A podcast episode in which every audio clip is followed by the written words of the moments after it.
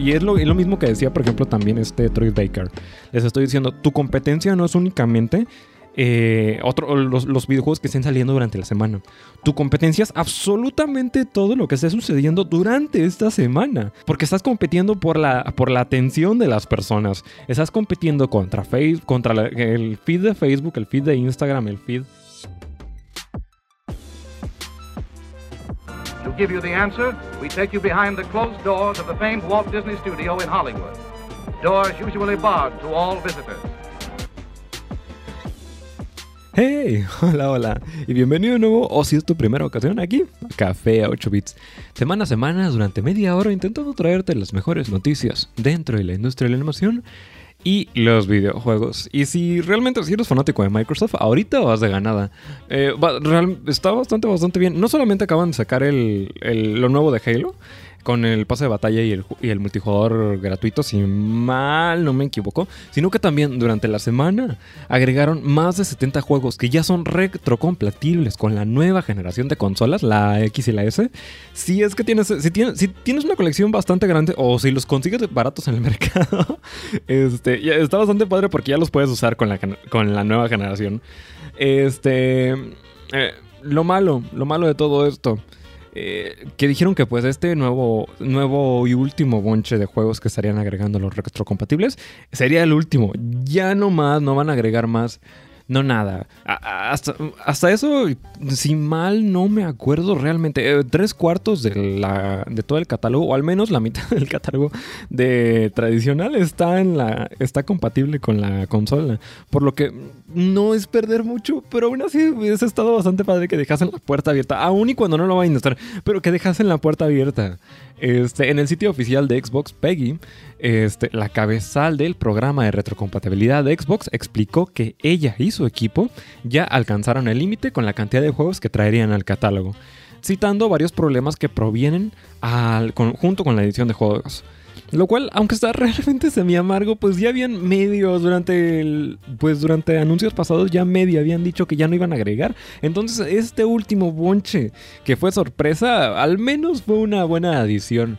Lo, verdaderamente importante de todo esto es que al menos los títulos importantes o el catálogo más grande de juegos ya está disponible. Es decir, ningún AAA está perdido, está perdido en el catálogo. Y si tienes una, lo más probable es que si tienes algún juego ya para el Xbox o para el 360, sea retrocompatible con la siguiente, con la generación de consolas. Y continuando también, muy buenas noticias en el caso de que tengas consola de Microsoft, ya sea tanto para el Xbox One o la Serie X o la Serie S.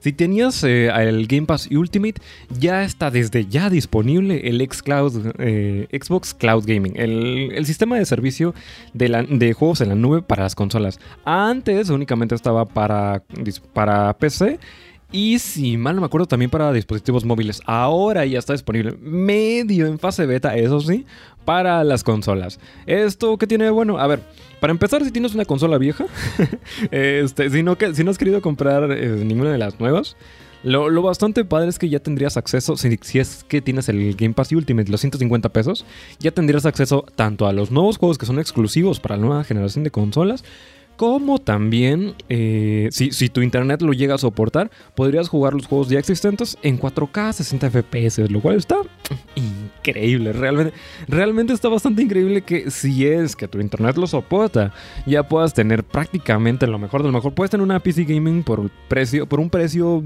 razonable. Por los 150 mensuales puedes, puedes prácticamente tener la experiencia de una PC Gaming a un precio bastante razonable. Insisto, esto está en fase beta, pero eh, es la primera, es el, primer gran paso después de todas las promesas que puso Microsoft. Por fin ya poder experimentarlo directo en la consola.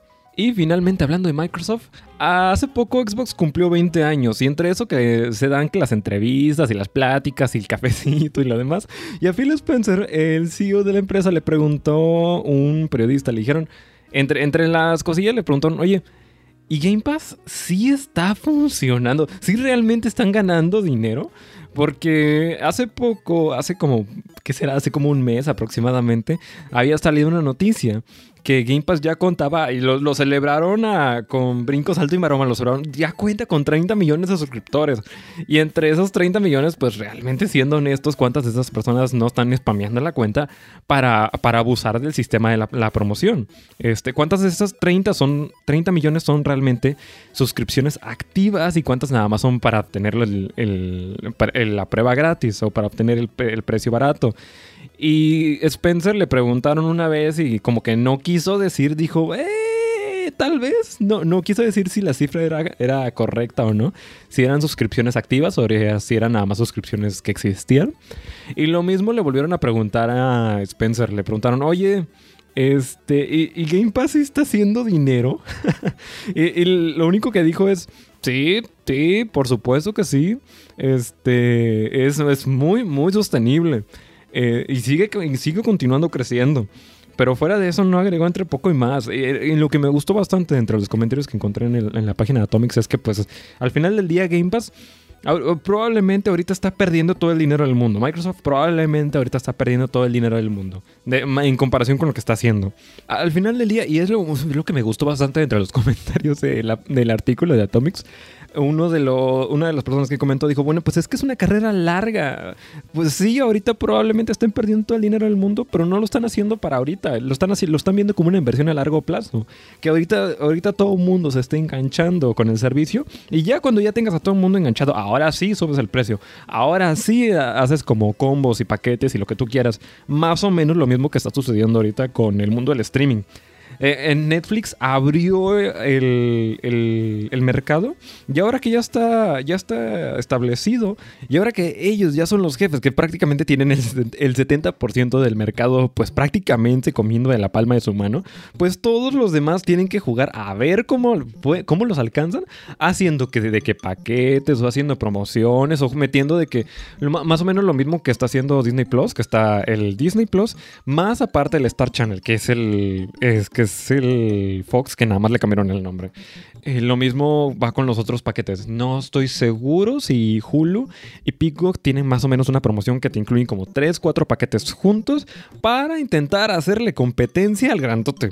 Ahora que Netflix le perdió todo el dinero y se mantuvo en el mercado, los demás están como intentando alcanzar y agarrar un poquito del paquete. Lo mismo está intentando hacer este Microsoft. Como es el único en el mundo de las consolas, están ahorita todo el dinero del mundo con la esperanza de pues a ver en un volado si en 5 o 6 años realmente lo puedan llegar a empezar a recuperar.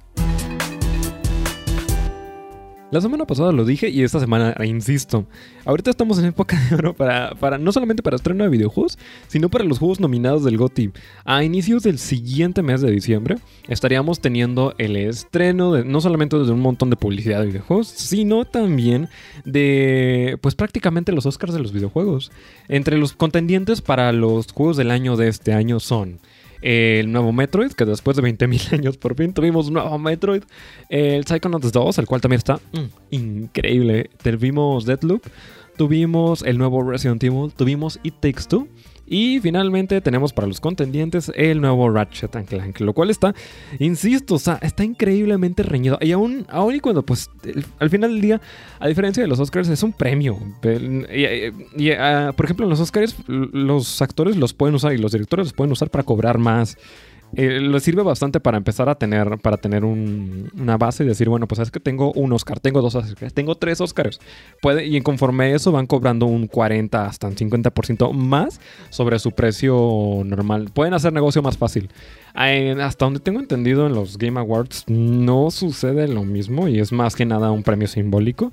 Sin embargo, a pesar de que es un premio simbólico, pues eso no ha detenido a la gente de que pues en parte está eh, de que se empiece a quejar y que se empiece a exigir prácticamente que eh, juegos que no sus juegos favoritos que no estuvieron nominados los agreguen a la lista de nominados, como fueron tanto el Forza Horizon 5 como el Returnal, donde digo, era, era de esperarse, y todos los años sucede, ¿no? Pero era, era de esperarse, pues, que apenas publicaron en Twitter eh, los nominados a los juegos del año, tanto en el Twitter de los Games Awards como en el Twitter de Jeff Keighley, que es el, organizador de todo esto, empezaron un montón de comentarios de gente enojada, inconforme, algunos de odio. Afortunadamente hasta ahí creo que le pararon, pidiendo que, que agregaran tanto el Forza Horizon 5 como el Returnal y que sean nominadas al juego del, a Juegos del GOTY.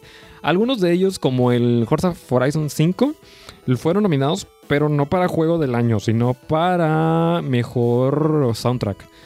Eh, al retorno no me acuerdo si también lo agregaron en alguna otra categoría. Sin embargo, pues eso no detuvo a la gente en que se empezara a enojada, pidiendo y exigiendo y lo demás. Este, digo, al final del día no es una competencia, eh, sino más como un reconocimiento, insisto. Más o menos como los Oscars. A diferencia, bueno, a diferencia de los Oscars, donde los actores y los directores pueden exigir más dinero entre más Oscars tengan, en los Games Awards no sucede lo mismo. Es más como un reconocimiento a lo mejor. Y aunque ah, en el caso del Horizon 5, el cual le fue increíblemente bien en el Metacritic. No solamente en IGN, sino en varios lugares. Estuvo recibiendo 10 de 10 en, todo, en todas las reseñas. A pesar de, a pesar de que no fueron malos juegos, no. Es, es, nada más un premio, no es, no, es como para andarse enojando. Y digamos, vamos a decir que por alguna razón en específico hay suficiente gente que se queja y está pidiendo de que no, que quiero que, quiero que los agreguen al, al juego del año. Vamos a decir que los nominan, que mm, ceden a la presión y que los agregan a los nominados de los juegos del año. Aún y cuando los dominen, no van a ganar. Si, no los agregaron al principio, no los van a poner para. No los van a nominar como juego del año al final. La, la, manera, la manera en que se decide el juego del año es 90% lo que diga el jurado, ya dentro de un jurado cerrado, y el otro 10% eh, pasado a través de votos por medio del público. Tú te metas a su página de los Games Awards y te dejan, si te creas una cuenta, te dejan votar por todas las categorías, desde juego del año hasta el mejor soundtrack, hasta todo lo demás. E incluso hay una categoría especial que es para juego favorito de los fanáticos, donde puedes agregar, creo que ya viene como una lista, unos 5 o 6 juegos, y puedes agregar y decir, bueno, pues es que yo quiero que este sea el juego agregado de los fanáticos. Ahí tal vez sí te lo valgo, que entre el, el Horizon 5, el nuevo Forza, y que entre el Returnal. Sin embargo, si no lo agregaron, si no lo agregaron al principio, ¿qué te hace creer que lo van a agregar al final? E independientemente de eso, pues es únicamente una es un, únicamente un, un reconocimiento. Lo que se me hizo más interesante de todo esto y, lo que, y la razón por la que quería hablar de todo esto es... Estaba escuchando el otro día el podcast de Play Watch Listen. Es un podcast de Lana Pierce donde está platicando él, ella con un director de videojuegos, un director indie videojuegos, con un compositor de videojuegos, con un actor de videojuegos un actor de voz de videojuegos y les pregunta, bueno, ¿y ustedes qué piensan de los Games Awards? Que realmente, que independientemente de todo esto, ¿qué, qué es lo que les llama la atención. Y entre la conversación que se está hablando uno y el otro, una de las cosas que me llamó bastante la atención es que pues por ejemplo, antes de tener todo el listado de los Games Awards, te preguntan, bueno, ¿y cuál, es, cuál fue tu juego favorito del año? Y dicen, bueno, pues es que no hubo ninguno. O, o, o te quedas pensando y dices, no, pues es que no hubo nada, este año eh, no hubo nada importante, a excepción de los años donde llega a ver el juego que arrasa con todo, de que tus, tus Last of Us, tus God of War, tus Breath of the Wild, tus cosas así, e, es el juego que marcó el año y que prácticamente el, el hype estuvo a todo lo que da. Normalmente llega el año, llega el mes y dices, bueno, ¿Y qué hubo? ¿Qué, ¿Realmente qué hubo? Y no es cuando te quedas haciendo la lista de, ah, bueno, hubo esto, esto y esto y esto. Y lo que andaban comentando es que pues cada vez las conversaciones duran menos. Digo, si antes no, y no sabían si era exactamente por TikTok o por culpa de Facebook o por culpa de Twitter o por qué, pero si antes las noticias y la conversación duraba unas dos semanas, ponle, o duraba semanas. Ahora, si bien te va, dura días o incluso horas. Es que ahí muere la, la conversación. Y una de las cosas que no lo había puesto a pensar, pero está bastante interesante porque tiene mucho sentido, en especial para el mundo indie, es que este Mike Beatle dice, bueno, es, es la razón por la que yo no me quiero aventar a hacer juegos independientes. Digo, no me quiero hacer, aventar a hacer juegos multijugador, perdón. Porque dice, realmente no solamente es mantener el juego en el, en el servidor, sino que tienes que mantenerlo actual, no tienes que mantener vivo, tienes que dar constantes actualizaciones, tienes que estar en la conversación. Si no eres parte de la conversación, si no eres trending, si no estás, si no estás haciendo que la gente esté hablando de tu, de tu juego en el momento, tu juego está muerto. Y le, queda mucho peor para los juegos multijugador, que prácticamente exigen tu tiempo, que necesitan tu dinero constantemente, no solamente para continuar eh, con los, servidores vivos, sino para continuar dando actualizaciones. Pues, así como Apex necesita tu tiempo, tus 24, bueno, ponle que tus 3 horas diarias libres que tienes para jugar, te las exige para poder estar en el, juego de batalla. Lo mismo hace Fortnite, que lo mismo hace Runeterra, que lo mismo hacen este, todos los demás juegos gratis. Que necesitas estar en la conversación y que anda diciendo Mike bueno, pues es que eso, eso es de las cosas más difíciles que tienen todos los juegos multijugador. Ahorita y que, están y que van a estar teniendo de ahora en adelante los siguientes juegos independientes y normales. Que como las conversaciones cada vez son más cortas, que cada vez se nos, eh, pues como cerebro se nos olvidan las cosas y que del día, si hoy no eres noticia, si hoy fuiste noticia, mañana ya no lo vas a hacer, eh, va a ser cada vez más difícil este, para, los juegos estar ah, manteniendo tu atención porque, um, y es lo, es lo mismo que decía, por ejemplo, también este Troy Baker. Eh, Troy es un, a pesar de que es un actor de videojuegos, me encanta las mil y un cosas que dice, porque dice, sí, cuando yo le estoy dando o estoy platicando con otros directores de videojuegos, les estoy diciendo, tu competencia no es únicamente eh, los, los, videojuegos que estén saliendo durante la semana. Tu competencia es absolutamente todo lo que esté sucediendo durante esta semana. Este, porque estás compitiendo por la, por la atención de las personas. Estás compitiendo contra, Facebook, contra el feed de Facebook, el feed de Instagram, el feed de Twitter. Estás compitiendo contra la película que salió ese mes. Digo, ese día. Estás compitiendo con lo que está sacando Netflix. Estás, estás compitiendo con los demás juegos. Y que al final del día lo que estás compitiendo no es por dinero necesariamente, sino por la atención. Cada, cada vez se vuelve más y más y más importante la, búsqueda de la atención constante. Y, me encanta porque dice, eh, al final del día, y yo no me había puesto a pensar, porque sí, es cierto, te quedas pensando, bueno, ¿qué onda con los videojuegos del año? Y te quedas pensando, bueno, pues no hubo nada importante. Y luego ya cuando ves la lista dices, ah, sí, sí, sí hubo cosas. Lo que pasa es que no sé por qué ya no, ya no me acuerdo, fíjate. No, no no, no tengo la menor idea de por qué yo no me acuerdo, pero ahora que lo veo, sí hubo, eh, sí estuvo el Kena, y sí, tuvo, sí estuvo el Metro, y sí estuvo el, este, el nuevo Psychonauts, y sí hubo como mil y un cosas importantes e increíbles. Pero la conversación murió rápido, tan, tan rápido como nació, murió y ahí se quedó.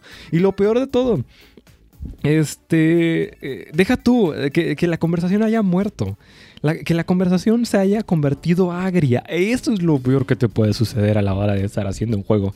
Eh, como, como lo sucedió hace poco con el, creo que se llama Boyfriend Dungeon. Este, hace como unos dos meses o un mes aproximadamente salió un juego en Game Pass llamado Boyfriend Dungeon, que era un dungeon crawler eh, simulado. Cada, eh, cada en el cuarto en el que entrabas era aleatorio y salían como diferentes... Eh, era un dungeon crawler de toda la vida, pues. Y una de las cosas por las que se volvió bastante agria el odio a través del, de Twitter en contra del estudio es porque, pues, el gimmick del juego era que el arma con la que estabas jugando se podía transformar fuera de la dungeon, se podía transformar en tu juzbando. Entonces, eh, conforme más usabas el arma, más, más poderoso se volvía el juzbando y más conversaciones eh, alcanzabas con otros personajes. Sin embargo, uno de los juzbandos era, un, era una relación tóxica.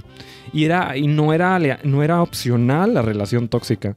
Era a fuerzas era a fuerzas te lo, te lo, ponían sin que tú lo hubieses pedido. Y en ninguna parte del marketing, en ninguna parte de la del, de la promoción, en ningún, en ningún screenshot, en ningún lado te habían anunciado de eso, en ningún lado te lo advirtieron, nada más te pusiste a jugar y de la noche a la, y justo apenas llevabas una hora y ya estabas en medio de una relación tóxica que tú nunca habías pedido, nunca habías dado el consentimiento para jugar en eso. Y, una, y en la conversación una de las cosas que estaban diciendo en parte, estaba bastante padre porque en parte el, desarrollador estaba diciendo, bueno, pues es que esta es, nuestra visión del juego. Esto es lo que nosotros queremos expresar, dale la oportunidad.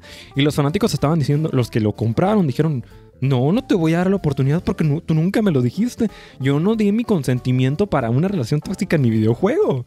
No, no estoy dispuesto a permitir eso.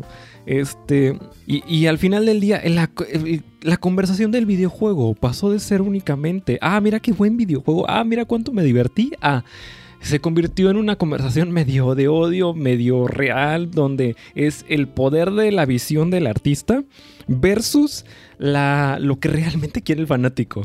Donde pues viéndolo de un, de un lado es 100% válido que pues al final del día es su obra de arte y no, nadie te está este, Nadie te está diciendo que, que lo tienes que hacer, pues, no lo tienes que jugar, no, no tienes que ver la película, no tienes que hacer nada. Es, es, el artista que está brindando algo al mundo y es lo que él quiso expresar. Sin embargo, por el otro lado, pues tienes a la gente que realmente lo está consumiendo y que, y que pues si está interesado y si está si ya está si ya le gustó parte de esto y ya lo quiere continuar viendo pues sencillamente no quiere meterse en ese, en ese mil y cosas. Y la conversación se convirtió agria se convirtió tóxica se convirtió este una, una parte de los fanáticos a favor y otras en contra y nada más hubo discusión en medio de todo esto a través de, de la mecánica. Y, y, lo peor de todo y a lo que iba con todo esto es que como las conversaciones cada vez duran menos si tu conversación se volvió tóxica, si se volvió mala, ya no te van a recordar por lo bueno que hiciste por los 3, 4 años, 5 años que te esforzaste haciendo el juego. Te van a recordar por los 5 minutos de odio que, que nació el juego al final. Digo, y de alguna manera en eso en específico también aplica no solamente, aplica dentro y fuera de los videojuegos. Ponle que alguna serie, lo mismo.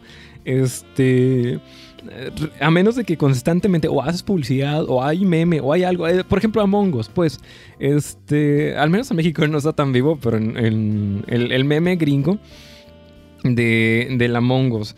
Yo diría que esa es la razón por la que el videojuego sigue vivo. No, no necesariamente porque el juego está constantemente sacando actualizaciones, sino porque el meme lo mantiene vivo y lo mantiene en la conversación.